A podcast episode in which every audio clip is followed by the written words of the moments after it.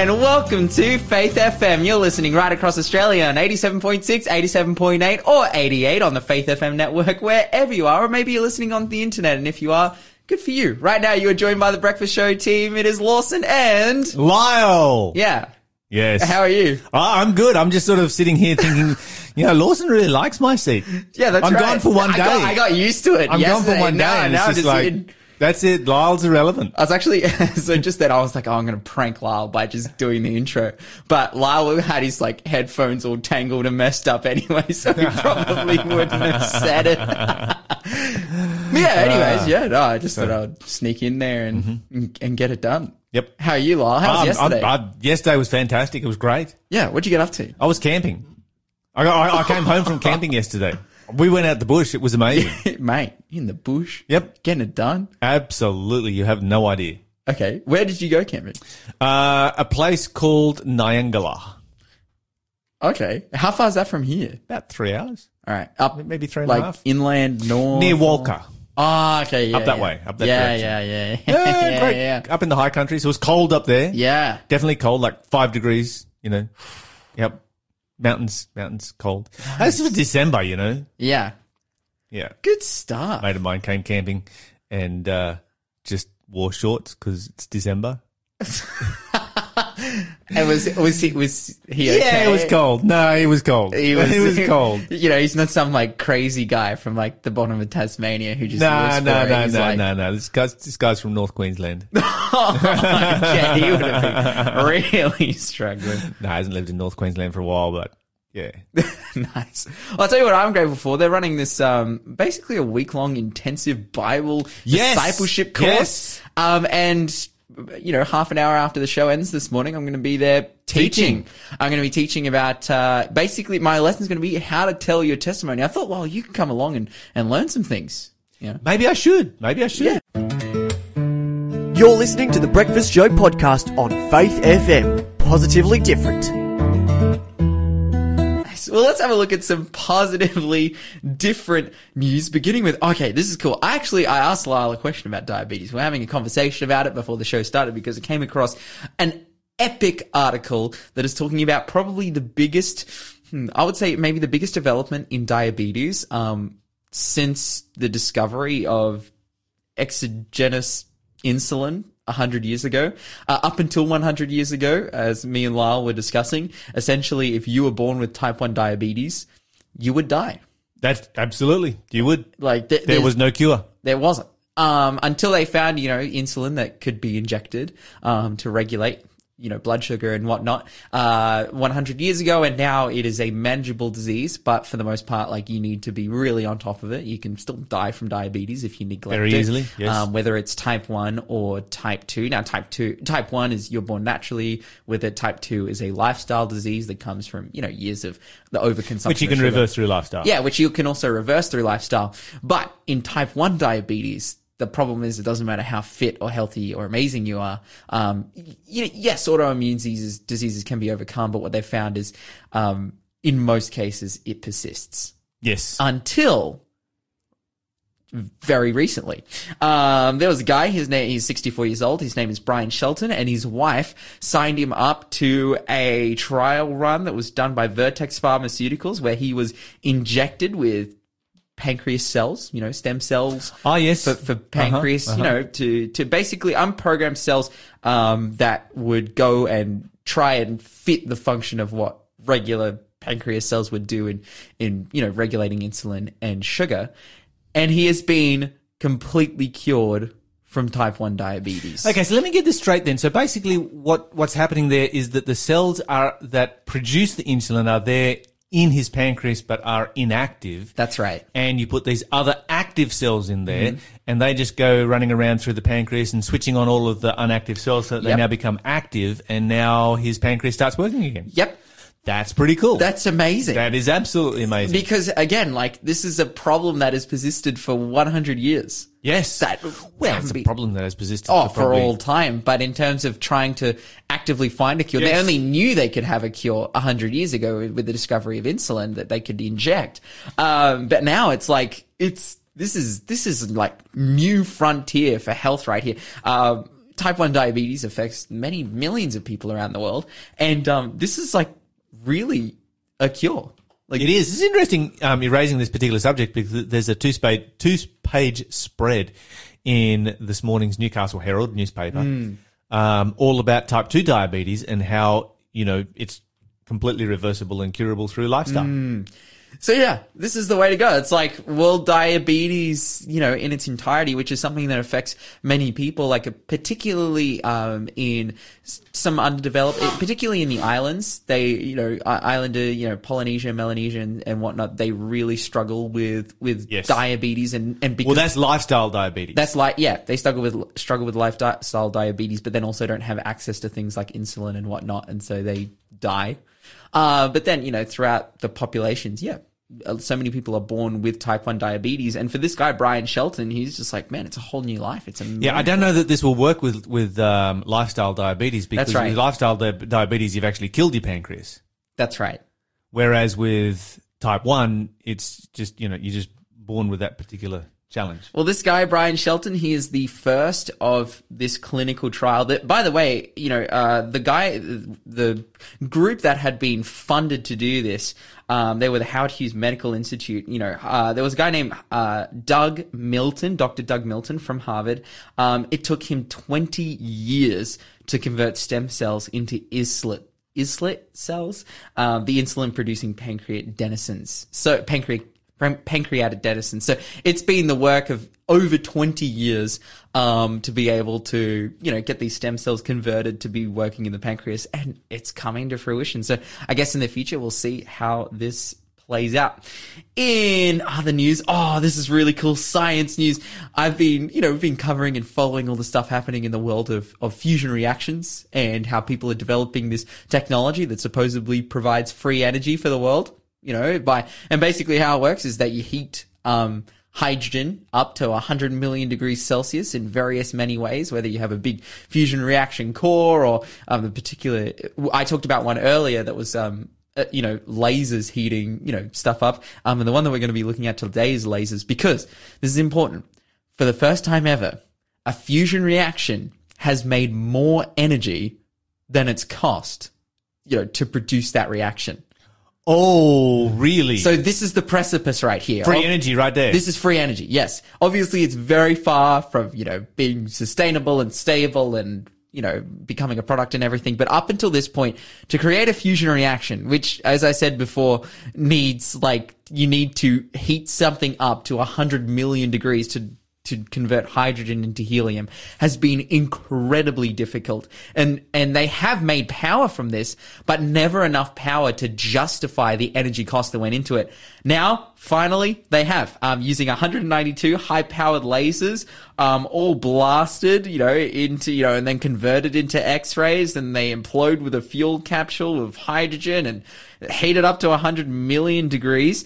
Um, yeah, with pressures greater than 100 billion of Earth's atmosphere. Um, they, you know, created plasma and made more energy than it costs. So this is, this is huge. This is like, we're looking at, you know, this is the final frontier of free energy. We have eclipsed it. And, uh, I guess we'll have to see in the future how it plays out. Finally, I saw a story this morning that I thought was really in- interesting, um, because they have spotted one of the, one of the rarest animals essentially in, in the animal kingdom, uh, a white albino sperm whale. Now, uh, for those who are interested, interested in old literature, you would, this would cast your mind back to the book Moby Dick, which is, I, I, uh, listened to a radio play of Moby Dick and then I read Moby Dick and it's an incredibly interesting story with a lot of symbolism. Um, and yeah, it- off the coast of Jamaica, they have spotted a white sperm whale getting around. It's giant. This thing is absolutely huge. Unlike Moby Dick though, it's not aggressive. It's not attacking ships. Um, but yeah, it's been starting a conversation about, you know, the, how rare albino sperm whales actually are. And like, there's one that lives off the Italian coast of Sardinia that was seen in 2006 and then nine years later and never again. Uh, there's one that was off the coast of Byron Bay in Australia that was seen in 1991 and then 1997. Maybe it's the same whale. Maybe it's just getting around the world. Maybe. Maybe this is Moby Dick. But anyways, yeah, really cool stuff happening in the animal kingdom as well.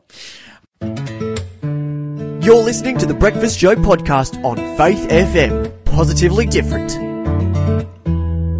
Anyways, yeah. Okay, so we have here um, just before we before we go there. Well, actually, no, we'll, we'll go to those in a minute. I've got some text messages come through that were very good there, but anyway. Okay, so let's talk about uh, what's happening here. So the other person who's been brought, been brought up on prim- criminal charges, and this is interesting because this is the first Western democracy where you've got people being brought up on criminal charges for uh, preaching basically Christian doctrine that has been in existence for the last six thousand years Yeah.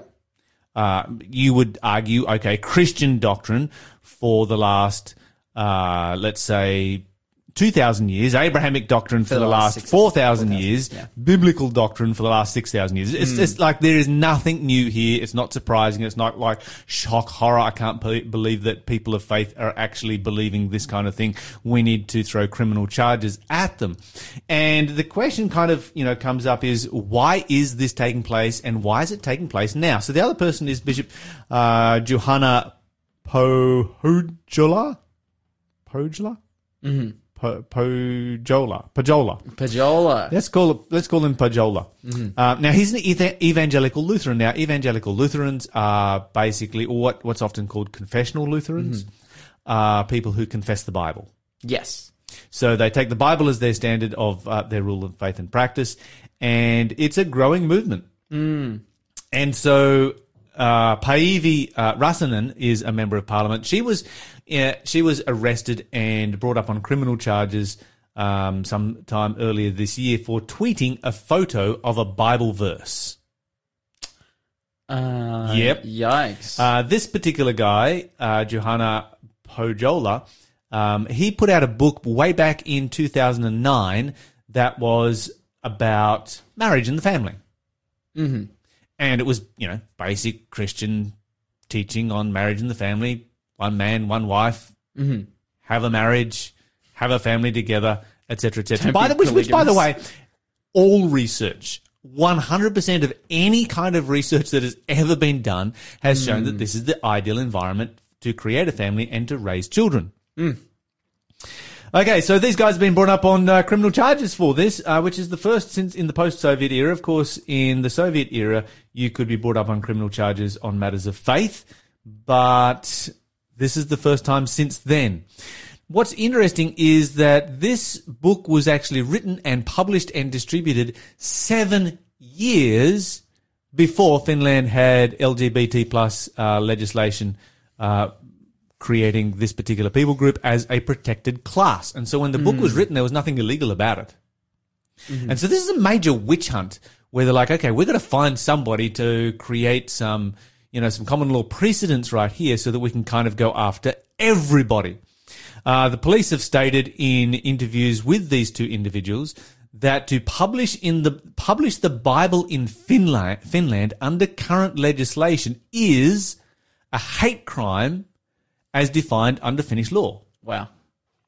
Now, what's interesting about that is that we sort of sit here and go, okay, that's pretty wild. You've got a Western democracy under which, by law, it's illegal to publish the Bible.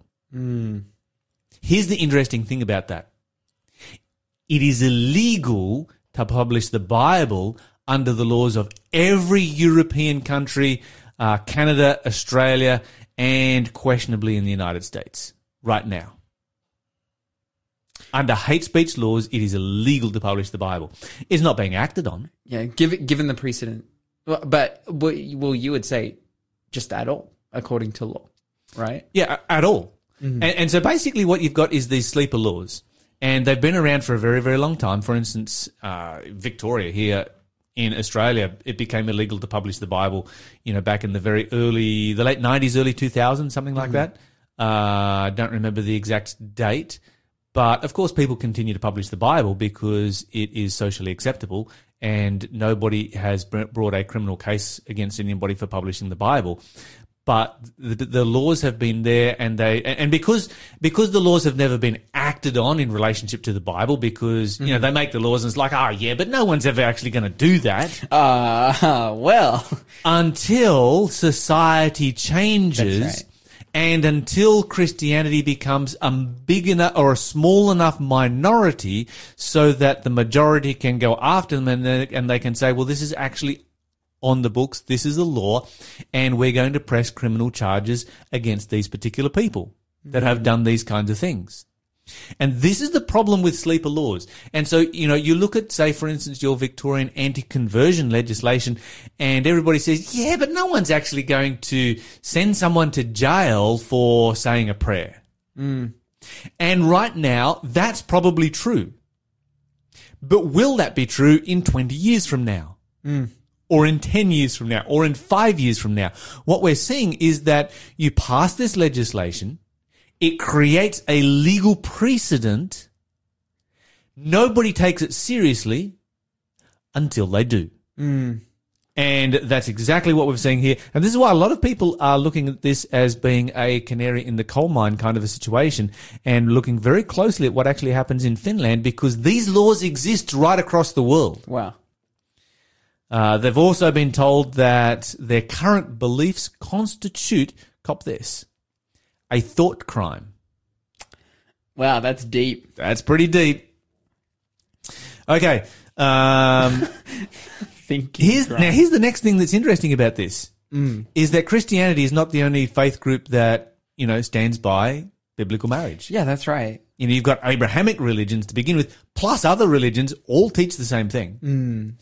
However, what you're going to find is that Christianity is going to be always where the prosecution starts. And the reason for that is, well, nobody can afford to go after Jewish people because they're all wealthy. Um, and Islamic people tend to have a proclivity for violence, and so they're not going to. But because Christians have a, you know, a non-aggression attitude because of the example of Jesus Christ, they always go for the, the soft underbelly of the faith community. Um, and so, yeah, uh, and, and essentially what has happened is that people have gone to sleep because of inaction. You know, the world hasn't ended. The legislation came through. Nothing happened. The world didn't end. Mm. This is not a big deal. Why would we be worried about it?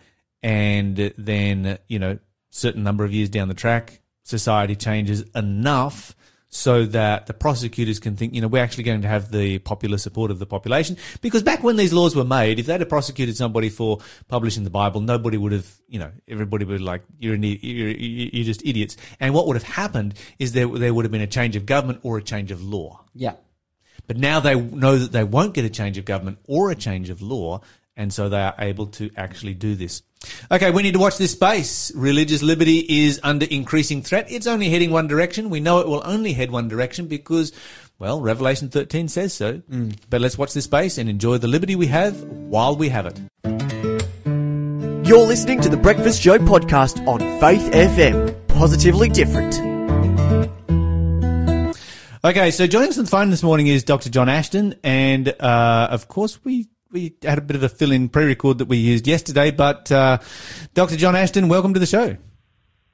Yeah, hi, uh, Lyle. Good to be here. I'm actually I'm actually super excited that uh, we get to do this interview today because I wasn't here yesterday, and so I would have missed out on this one. But I understand that we're talking about a radical new theory on how life began. Uh, what's happening here? I mean, we've we've had creation and we've had evolution as our two our, our only two theories really as to how life began. Um, what's what what have we got now?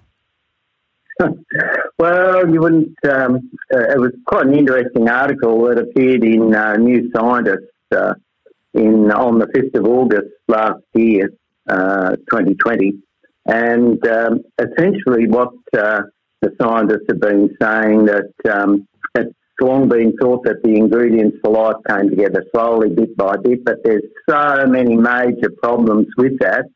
So now they're saying it all happened at once in a chemical big bang. so um, they've, they've developed and they're trying to now develop a, a an equivalent of a big bang theory uh, for the origin of life. And one of the reasons um, is that um, what they're saying is that the all the evidence suggests that life just suddenly formed. And of course, that, that fits in with creation. and uh, so they're now trying to, um, you know, develop a theory behind that. And so, of course, the heading for the article was "A Radical New Theory Rewrites the Story of How Life on Earth Began." but really, they haven't figured the theory out yet. Okay, so, Uh, well, well, well, wait a minute. But basically, this is not a new theory at all. This is the this is the Bible message in many ways. It's like you know, God said it, and bang, there it was.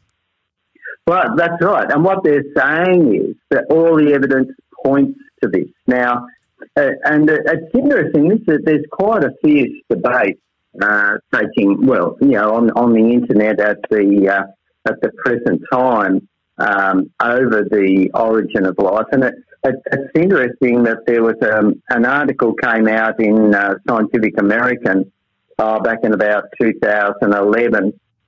And uh, the uh, author, uh, the title of the uh, article was Don't Tell the Creationists, but Scientists Don't Have a Clue on How Life Began. and so it's interesting that Scientific American published that article, but it's interesting when you, uh, I've got a copy of the article here, and the, the author, John Horgan, uh, writes um, that exactly 20 years ago, so this is back in 1991, he says, I wrote an article for, for Scientific American that in draft form had the headline above. But the editor of Scientific American uh, wasn't very happy with that. Uh, you know, the heading, Don't Tell the Creationists that don't- scientists don't have a clue how life began. So the editor wasn't happy with that. So they changed the title to In the Beginning, Scientists Are Having a Hard Time Agreeing on When, Where, and most importantly, how first life emerged on Earth. So this shows you that over sort of 30 years. Now, of course, last year, about the time that this radical new theory was uh, published, James Tour, um, who's one of the you know, most highly cited synthetic chemists in the world, and, and at one, that stage was listed as one of the top 10 chemists in the world, um, gave a talk at uh, Andrews University, and the title of his talk was something along the lines that uh, chemists still don't have a clue how life began. Now, of course, the fact that James Tour and such a prominent chemist came out, um, if you Google that now, if you Google James Tour, um, chemists don't have a clue how the, on the origin of life, something like that, um, you'll find that there are other scientists now that are putting up a whole lot of things trying to uh, rebut James Tour's claims. And it's very interesting. Um, the uh, what they're putting up a whole lot of straw men uh, and then destroying the, the straw men arguments. And so, to give you an example, they say, for example, well, James Tour is a is a synthetic chemist. He can't really talk on the origin of life because that involves genetics, biology, and even you know astronomy and geology and all these sort of things. So he can't claim to be an expert. Um, but that's a straw man because geology, cosmology, astronomy, physics, all these sort of things really, uh, while they can provide a, a background setting, but the whole problem of the origin of life is that you've got to somehow chemically, from basic compounds, form a, com- a, a extremely complex living reproducing organism. And the complexity of this is extreme. And secondly, in order to do it, you've still got to use chemical reactions. And so the fact that, yes, sure, geology and astronomy and all this sort of thing, uh, you know, plays a role. For example, they, they claim, well, you've got, you know, compounds like uh, cyanide and so forth forming in stars. So, and cyanide, of course, has nitrogen, which is an important component, and carbon, and they detect all these very, very small molecules in stars. And so they say, well, see, therefore, you know, if these are in stars, it's so easy these compounds could accumulate and form a living organism. But it's just very hard for them to understand that the simplest living organism involves millions of highly complex molecules, millions, uh, many of which have to be identical, you know. Um, and so, you know, the, the problem remains. And I think really the, the problem of the origin of life is a, is a powerful scientific testimony to the Creator there, there's just no scientific explanation of how, you know, some chemical structure could form and then a code can form at the same time that describes that structure forming around it. And then a code reader could form at the same time that can read the code and reassemble the new identical molecule so it can reproduce.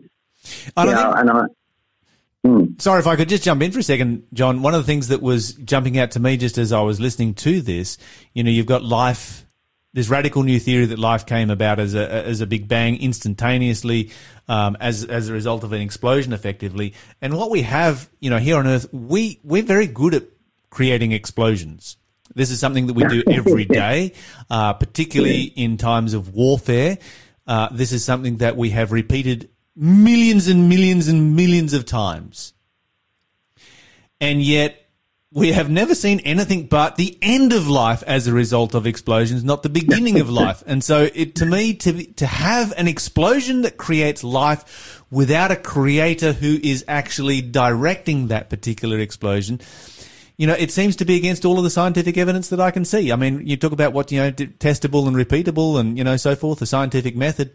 Well, we have tested and repeated and, you know, everything to do with explosions and haven't seen any life yet.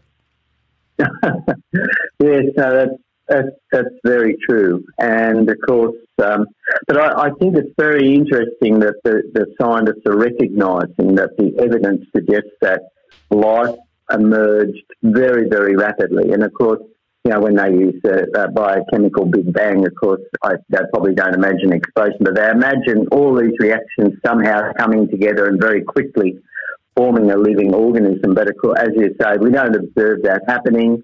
Um, and, you know, they, they have some really strange claims like it can just involve ultraviolet light and ice and all, all this sort of thing. And it's such a simplistic model that they're trying to put together uh, to start life off compared to, you know, what's, how complex life is. So quite, you know, I think a living cell is so, uh, is it so complex? We, we actually, it's difficult for the human mind to even imagine how you know how complex it, it is, you know. And, and one of the arguments that some of the guys attacking James Tour, and he's being attacked uh, for speaking out on this uh, quite vigorously on the internet, the poor guy, and it just shows you that the uh, you know this atheist atheist agenda to try and explain that uh, we don't need a god um, is, is desperate um, to, you know, preserve their position,